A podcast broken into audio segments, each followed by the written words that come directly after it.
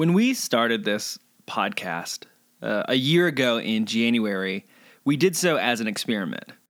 We didn't know what was going to come of it. We didn't know if people would be interested in it. We didn't know if people would listen to it or download it or really even where we would go after episode five.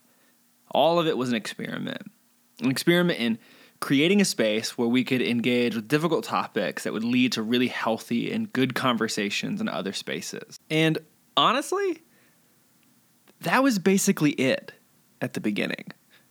We knew what we wanted to do, and we knew the first couple of episodes, the things that we were going to talk about. But after that, we had no idea where we were going, where the topics would come from, or what we would do. And from that moment on, basically all of the things that we talked about or engaged with came from very real conversations that we were having in our house churches or with our friends and our family or just at bars. Like that's where these conversations came from. But today, the conversation that we're going to have on our final episode of season one is a conversation we have to have. One that not only does our current cultural moment require us to engage with, but maybe more importantly, the person of Jesus requires us to engage with it.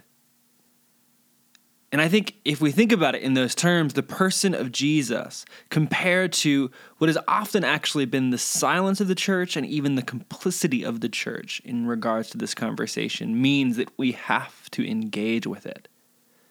From a deep posture of humility, a deep posture of repentance, and a deep commitment not to be silent anymore. Sexual harassment scandals have engulfed Harvey Weinstein, Senator Al Franken, comedian Louis C.K. Unless you have been living under a rock, it is hard not to notice that over the last few weeks, a deluge of revelations have come out against powerful men and their abuse of their power in regards to sexual assault and sexual harassment. Actor Kevin Spacey. Candidate Roy Moore today. Now, it is important to note that this is not new.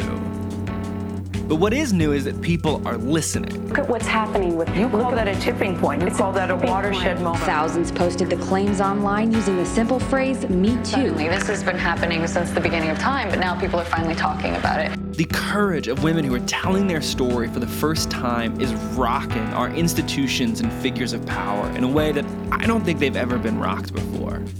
And it is forcing them to ask some important questions, to think about sexual assault in a way they have never been required to because they've never suffered from it.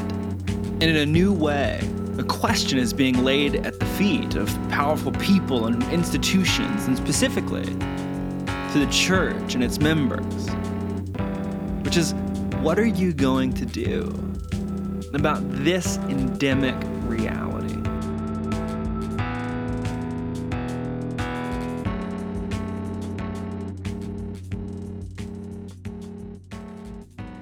My name is Johnny Morrison, and you're listening to The People's Theology, a podcast brought to you by Missio Dei Community Church in Salt Lake City, Utah, that seeks to explore culture and theology like it matters because well, it really does.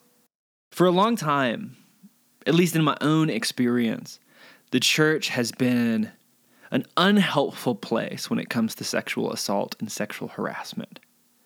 Not only in many instances has the church been complicit and even perpetrators, but even in more normal situations, the church has not been a safe place to have conversations about sexual assault, to discuss it, to talk about it, let alone to even try to form people into a different kind of people who don't engage in sexual assaults and sexual harassment.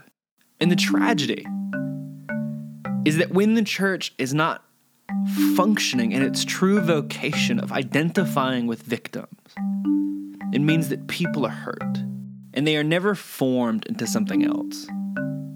Right? I feel like that is part of the vocation of the church is to form a different kind of people who see the world differently, who engage with it differently, who think differently, who do not objectify others. Because we have been called family. And so when we refuse our vocation or we refuse to talk about sexual assault or sexual harassment, then we're just ceding our ability to do any of these things well. And that has to stop.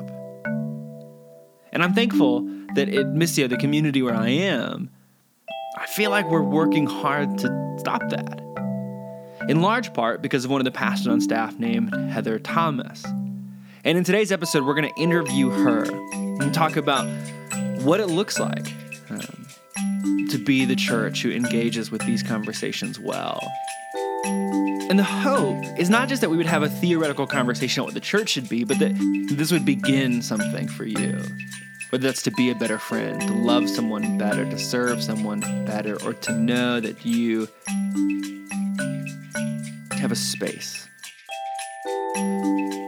Throughout the interview, I just asked Heather a series of questions and allowed her to dictate how we moved and where we went. And so the episode will be broken up the same way through a series of questions. And the first question I asked, I think, is maybe the most important for starting the conversation, which is what language or terms should we use to be respectful, to honor everyone involved in the conversation? I think that's a, a really good question, and I think it it's um, challenging to know how people who have experienced um, sexual abuse or sexual har- harassment, how those people as victims would want to be, um, how they would want to communicate what has happened to them. So in those moments, I think the terms are best left to the victim so that they can self identify. And I'm not saying that, I think, I'm not saying that at certain moments there may be definitional language that would be offered, but I think it is important for somebody who has a story that they want to tell to be able to tell the story in the language that they, at that juncture, feel comfortable to communicate it with. Because there's there's a complication in being named um, and so, naming or labeling, not to say that it doesn't have a place, um, because it does, but there's a delicate, discerning reality that has to happen when you're listening to somebody's story. Um, yeah, so I think offering language, but letting somebody own the language when they're ready to own it. Last week, in a conversation with Heather, she was talking about attentiveness and how do you create spaces of attentiveness. And one of the things that she said is that judgment ruins attentiveness. And judgment being any kind of definitive declaration of something, true, false, good, or negative, it can ruin the space of attentiveness where you're trying to hear someone else's story and let them define their experience for themselves. You're not being attentive to them when you make judgments. You're only really being attentive to yourself. So don't give people language they haven't given to themselves unless they've asked for it. In the vein of a perpetrator, I do think that is a place where there can be more clear, um, direct communication. Because if someone isn't clear on what it is that they're doing and how that action is harming another, then I think it's very important that there is a clear definition about what action they're doing and how it is harming the person or persons that they are enacting um, sexual behavior towards that is um, harmful and destructive and abusive. So in those moments, I think giving language and um, is vital. So, with a perpetrator, definitions and titles and language can be helpful to define what it is that has happened, to bring the reality of what has happened to the surface so that everyone is on the same page, and so that perpetrators who so often uh, misunderstand their own use of power can see it. It also leads to attention, because that language, though maybe it confronts, it can't define even a perpetrator. In that moment, what you're doing is you're clarifying behavior. Um, because people are more than what they do. And so while this person is doing something that is harmful and abusive, they are more than that action. And so it is important to make distinction that their behavior is not who they are. And so the definition that you're giving is a definition of a behavior, not of a sense of personhood. People are far more, far more than a set of experiences that they've been through. Um, while those are true and need to be heard and spoken of and seen, people are more nuanced than certain behaviors that they've either enacted on another or that they have um, hadn't acted upon them.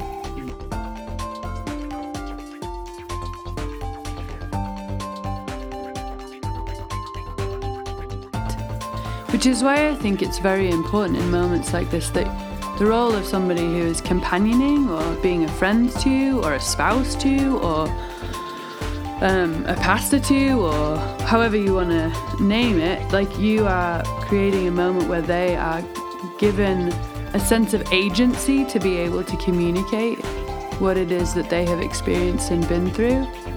And while you might want to offer particular kinds of languages that helps them, at the end of the day, their self-revelation about what is happening is is going to cultivate a trust and a like a spaciousness for them to explore um, what it is that has happened to them and how they feel about it and what they want to make of it and um, how they want to deal with it and what steps they want to take to move towards um, healing or forgiveness or just staying in a place of anger. But there has to be space um, given for all of those things to belong in the same moment.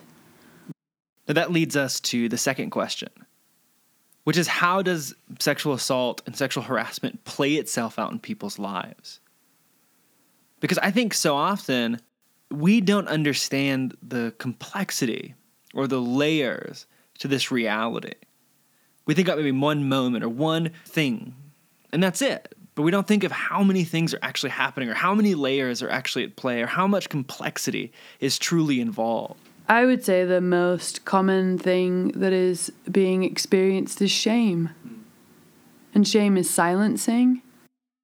Yeah, being able to offer a person um, a place where they don't experience judgment or where they experience, um, where they are allowed to live into their own story um, and to own their own story is what will kind of get rid of the power of shame because the power of shame keeps you hidden, it keeps you quiet. And it's confusing. Like the whole experience, every part of it is confusing. Oh, right. It's so confusing because when you've experienced sexual abuse, it isn't necessarily all bad. Like you could have an emotional connection with your abuser, you could have a physical, pleasurable experience with your abuser. And so to create categories that are black and white doesn't actually help the person that has been a victim of sexual abuse or assault. There could be, um, yeah, there's all sorts of complicated realities. And so to create a black and white naming of something um, doesn't help them to maneuver through. And then it often can keep a certain part of their story silent. Yeah. Like if there was any kind of pleasure that was experienced, or an emotional attachment, or a friendship um, with a person that has subsequently abused you, or it's happened over a long period of time. Um, yeah, it is a complicated reality, and so for those people who are companioning and being friends with, um, creating categories where things have to be black and white or all good or all bad does not help somebody who has been victimized and experienced the complexity of, of what that means in their story. I was thinking about what Heather said in the context of stories about Louis C.K., who is a respected figure with a lot of power and clout, but also a lot of friendships and a lot of goodwill generated from people around him.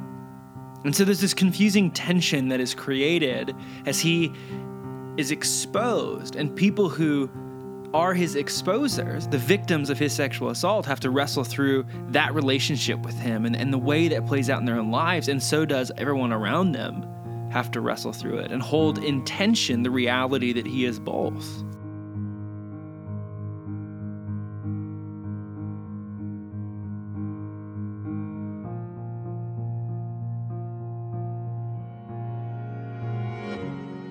Well, and the question is often, was it my fault? Especially when you haven't been in a relationship with somebody, like, oh, did I do something? Um, is it my fault? Were the behaviors and actions? Um, and especially if the the abuser is asking there to be silence because they're aware of what their behavior could mean for them in terms of consequences. And so then there's a loyalty that is being asked. Like, I need you to be silent to protect me. Um, which again, that just leaves all sorts of emotion and complexity in the heart and mind of the victim because yeah you have a fr- you have a sense of loyalty towards this person and your speaking out could create a set of consequences for this person Yeah.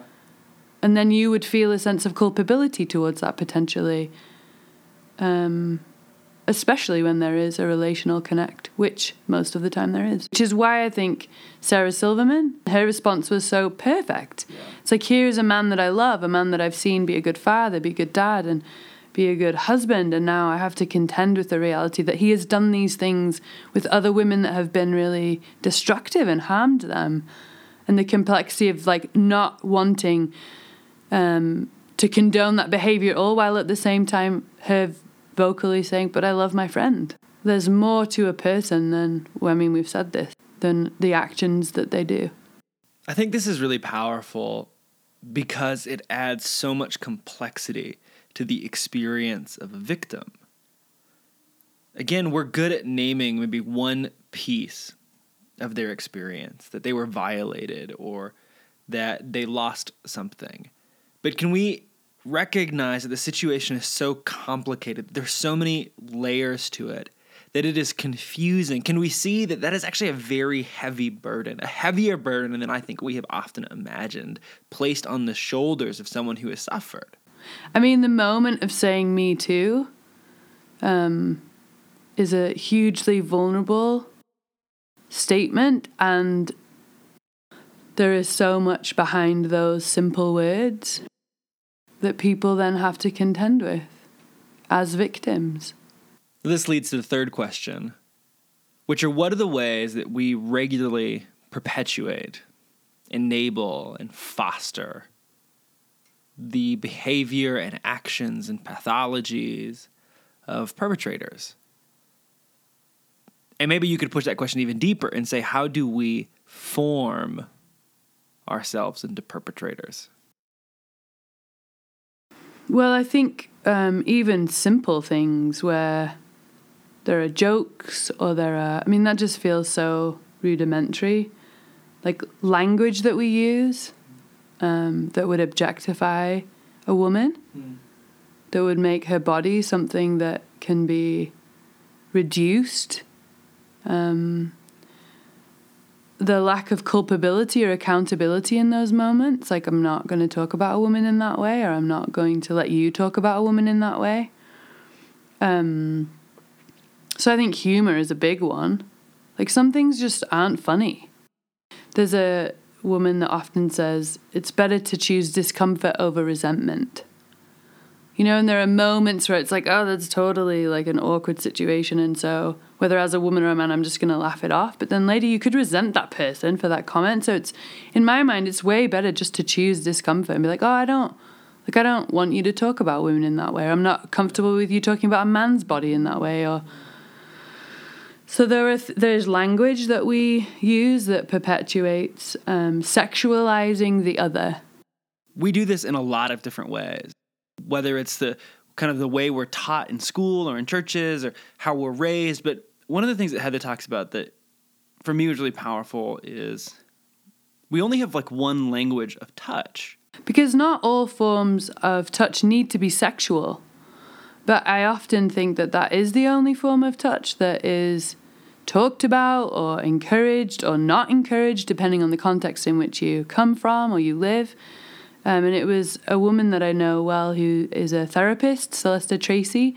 She talked about the importance of developing healthy touch, non sexualized touch. Um, that there are moments where we need connection with a man or with another woman, and it doesn't have to be a sexual moment. It's a moment of one human understanding and seeing another, or one woman reaching out towards a man, and it doesn't always have to become a sexual reality. Um, so, what does it look like for us rather than creating these parameters that lead to distinction? Like, this is a, a woman, and so she's other, and so I cannot touch her because the only form of touch that I can give her is a sexual kind of touch. Like, what does it look like to understand healthy forms of touch, healthy forms of communication? healthy forms of intimacy that don't lead to that which is destructive. I think there are ways that we can do that as a people and as a culture and in our communities that would actually help um, to desexualize relationships.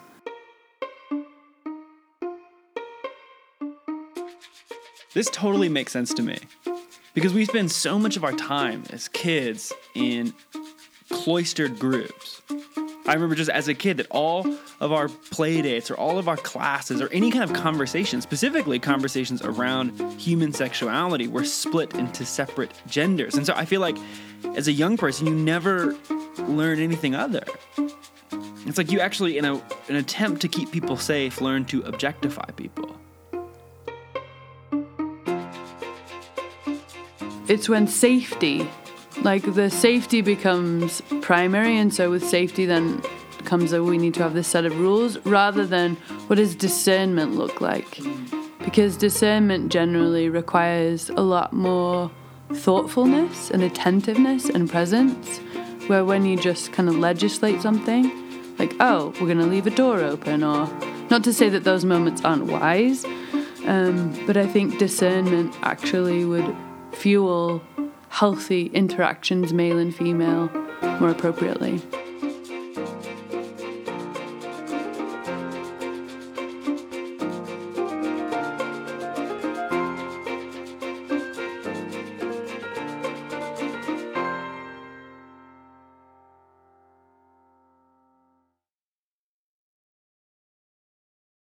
The fourth question comes from the stories that are being told right now.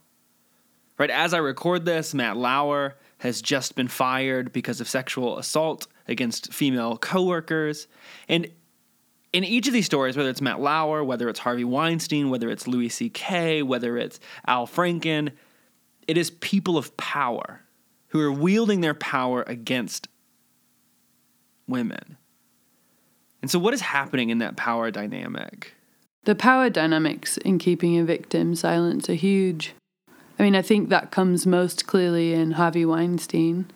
There is a clear form of power that he owns. Mm-hmm. He has the capacity to um, give people leverage, he has agency, he has monetary power, he has social power.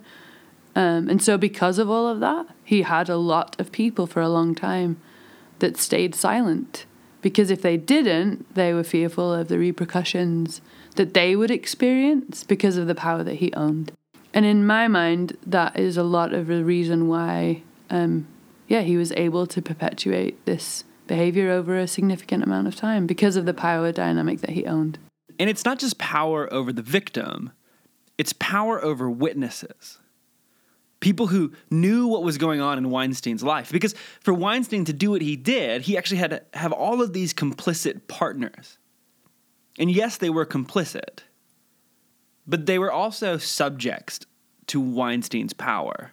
There's a power dynamic at play, and you can take that into a family. There's a power dynamic at play, oftentimes in a familial setting when abuse is taking place. Um, and it feels easier to turn the other way, look the other way, than it does to engage that power dynamic. Because it requires a lot to engage that kind of power dynamic. And of them could be lost. Of all of the different people I've listened to respond to the Harvey Weinstein sexual assault, the only person I think has responded at all well is Quentin Tarantino. And not because he did what he should have done, but because he responded by recognizing that he didn't. He said in an interview that I knew enough to do more than I did, that I wish I had taken responsibility for what I heard, and if I had done the work I should have done, I just simply wanted to work with him. I think that's the best response because he had power. He was responsible to use that power, but he didn't. They should have used the power that they had, like to oppose it because Quentin Tarantino had his own like leveraging power that he could have used.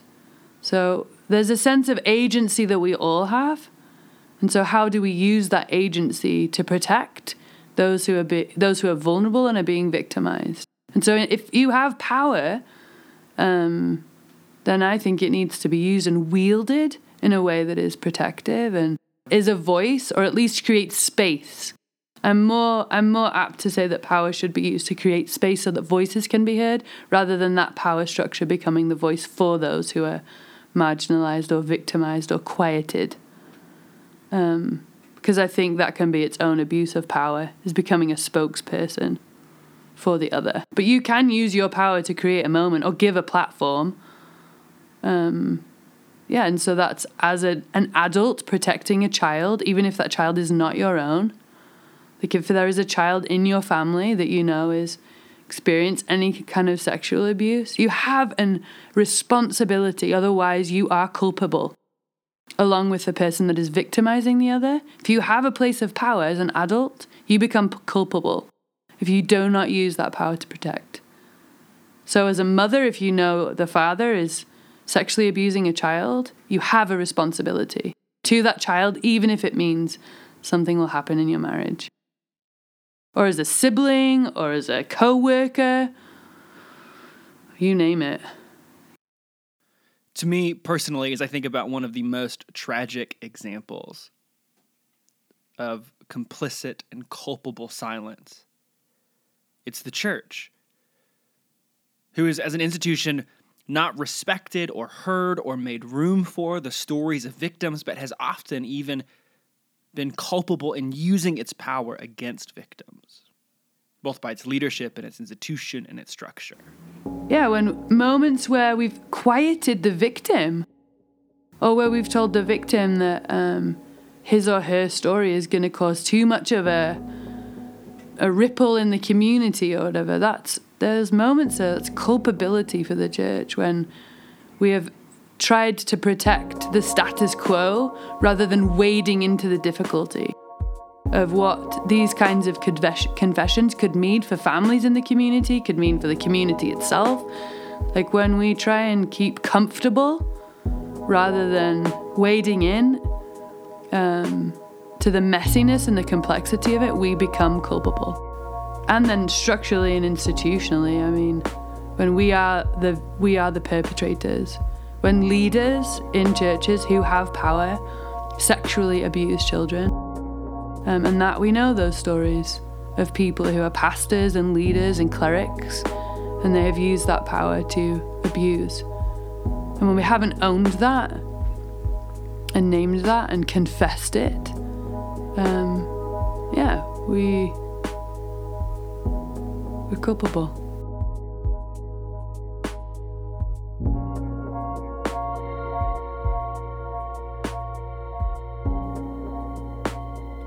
Because the church has not historically responded well to sexual assault, sexual abuse, the stories of victims. The question for me underneath this entire interview is well, what do we do going forward? How do we be better than this? I think that's the mandate of our call as followers of Jesus. Think that the story of Scripture leads us to something better. So, what does it look like to be better, to use our power better, to always be for victims? How do we do better?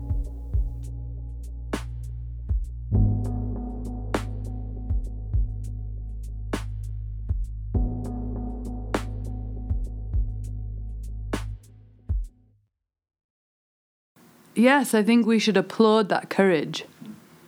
I think as an institution, we should be the ones who are the most vocal about how we applaud the courage of these people who are victims and that they would be willing to communicate at a like broad level um, the things that have happened to them. We should be applauding that kind of vulnerability and that kind of courage as an institution. Yeah. We should be the loudest voices um, that are applauding that and encouraging that and supporting that and championing that. Because that is a win. That kind of courage is a win. And it takes an enormous amount from a victim to um, to even utter those two words, me too.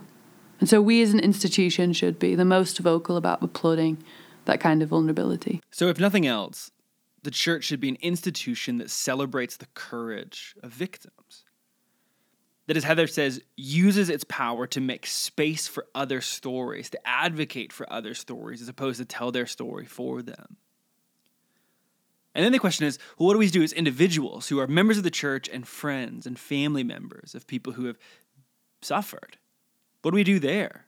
A victim needs um, multiple things. Like like we said, it's a complicated reality that they live with, and at any moment, um, they could be reacting to a different set of complications that are, are making life um, or shaping their lives in a particular kind of way. And so I think for friends or for family members, um, empathy is the most important um, kind of thing you can hold. And by empathy, I mean that you know how to sit alongside somebody. And so you can't fix anything. You can't problem solve somebody's abuse, or um, there may not be a clear trajectory um, for maneuvering through the complexity of feelings and emotions and thoughts that they have. And so, as a friend and a companion, your role is to be alongside so that they don't have to be alone in the things that they're feeling and thinking and working through. Um, and so, present, being present. Um, yeah, so being present, being alongside, um, creating space for them to voice what it is that they're thinking and feeling um, in its complexity, reflecting back what it is that you've heard so they know you understand them and that you sit with them. I think that's probably the most important thing. Like, you can reflect back the things that you've heard in order for somebody to feel understood and known and seen um, because that feels like a vital thing is for people to be seen.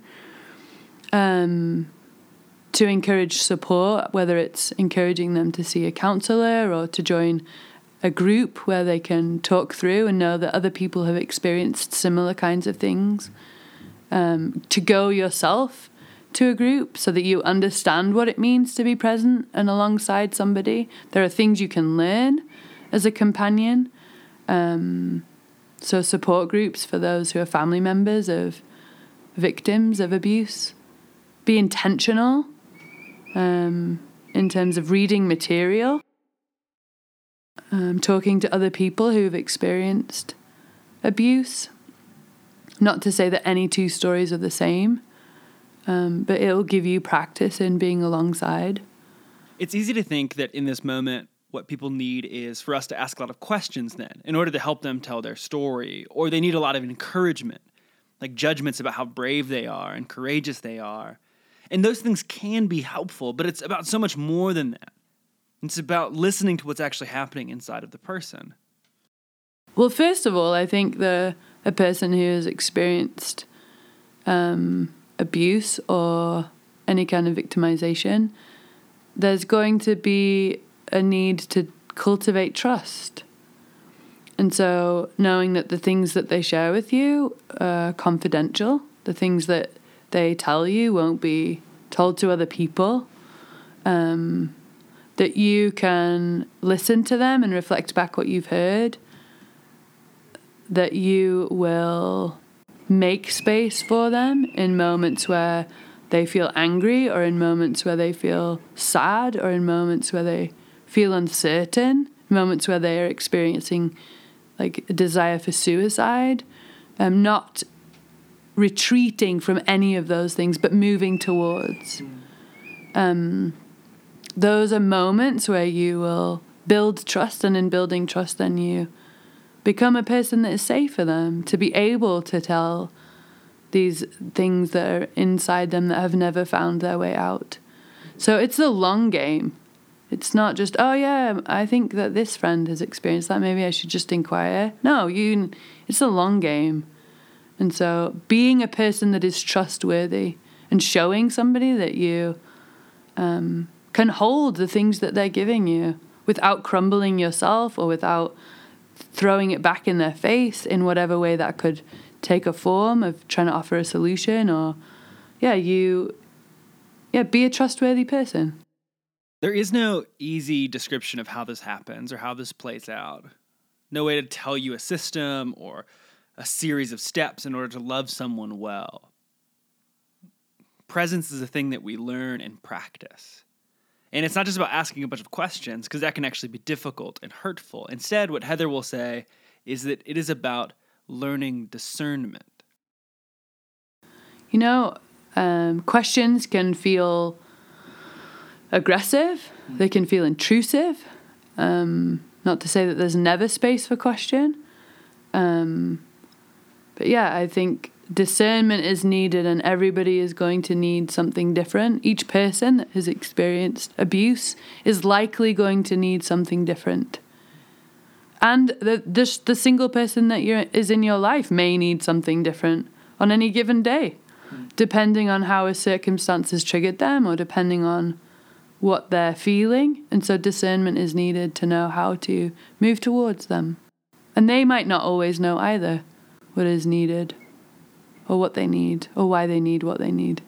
The final question that I asked Heather comes from a struggle that I've just been working through about how we process and work through so much of this. And it comes down to the nature of the church, which is that I believe that in the gospel, we are meant to be an institution of reconciliation. An institution that is always about identifying with victims. It always is about fighting for victims. That is about justice. But that in its pursuit of justice, it pushes all the way to the end about how are bad things made right. And so, how are bad things reconciled back together? The church is both an institution of safety and protection, but it is always also an institution of mercy. So, how do we live in the middle of those two things? In the midst of victims and perpetrators?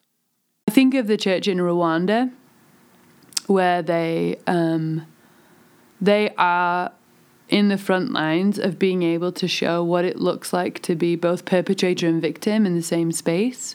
So, as family members who have been uh, murdered by other folks who are in the church community, like they've had to work at forgiveness and reconciliation in a way that is healthy and um, open and honest and real and raw. And so, in some ways, I think there are churches internationally that we could learn from. But as a church, we need, I think we should be able to be communicating the gospel in such a way that as both victim and perpetrator, there is space um, to belong and to be seen and to be known. Not that that dismisses any kind of action, but that um, mercy, yeah, that mercy is, there is a place for mercy. And like I said, that comes after a considerable amount of time of acknowledging pain and of owning and taking responsibility.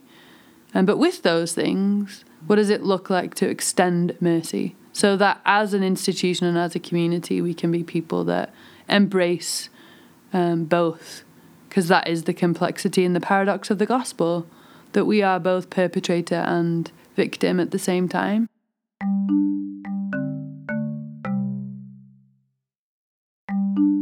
and the gospel creates um, a loving response, a merciful response, not without accountability, um, but there is room for both.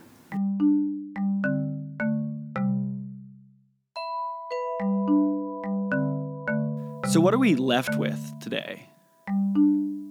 After this conversation with Heather, what are we as Christians members of the church and the church left with? Well, I think if we were to boil it down into something simple, we have a commission to be the church who is always for victims, who is always for those who have been hurt, who those who have suffered on the wrong side of injustice, that we are supposed to be for them. That the church should be a place of safety where space is made available. I think that a good way to think about the church is to think of us as witnesses. Stanley Hauerwas defines the church as a community of witness. So, if we are to be a community of witnesses, how do we witness? And I think that means advocating and telling the story of people who have been the victims of sexual assault. And it means that we are never complicit or culpable in sexual assault. But even in those moments, in those moments with Weinstein, we are not silent witnesses.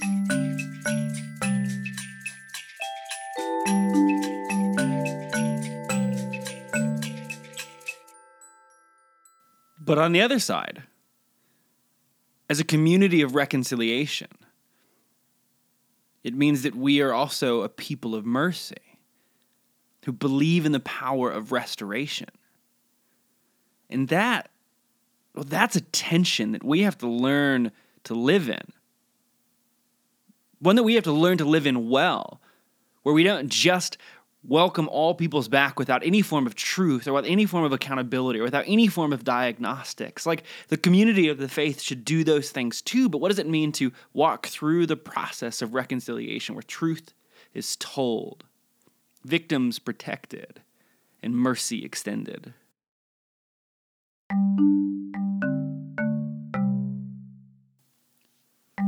You've been listening to The People's Theology, brought to you by Missio Dei Community in Salt Lake City, Utah. For more information about the podcast or about the church, check out our website at www.missioutah.com. This episode is our final episode for 2017 and season one. And so, first off, I just want to thank you for listening. Thank you for subscribing. Thank you for reviewing. When we started the podcast a year ago, we said this at the beginning, we had no idea where it was going to go. And the stories that have been told as I talk to people about the show have just been awesome. People who talk about listening to it and then having dinner conversations or sending it to people that are their friends and their family who are not Christians or Christians wrestling or sending it to their family members who don't believe so they can all gather on the table to have conversations. That was the hope, that was the purpose. And I'm so excited that it's doing that. And I love to hear your story. So please continue to tell me those things. And thank you.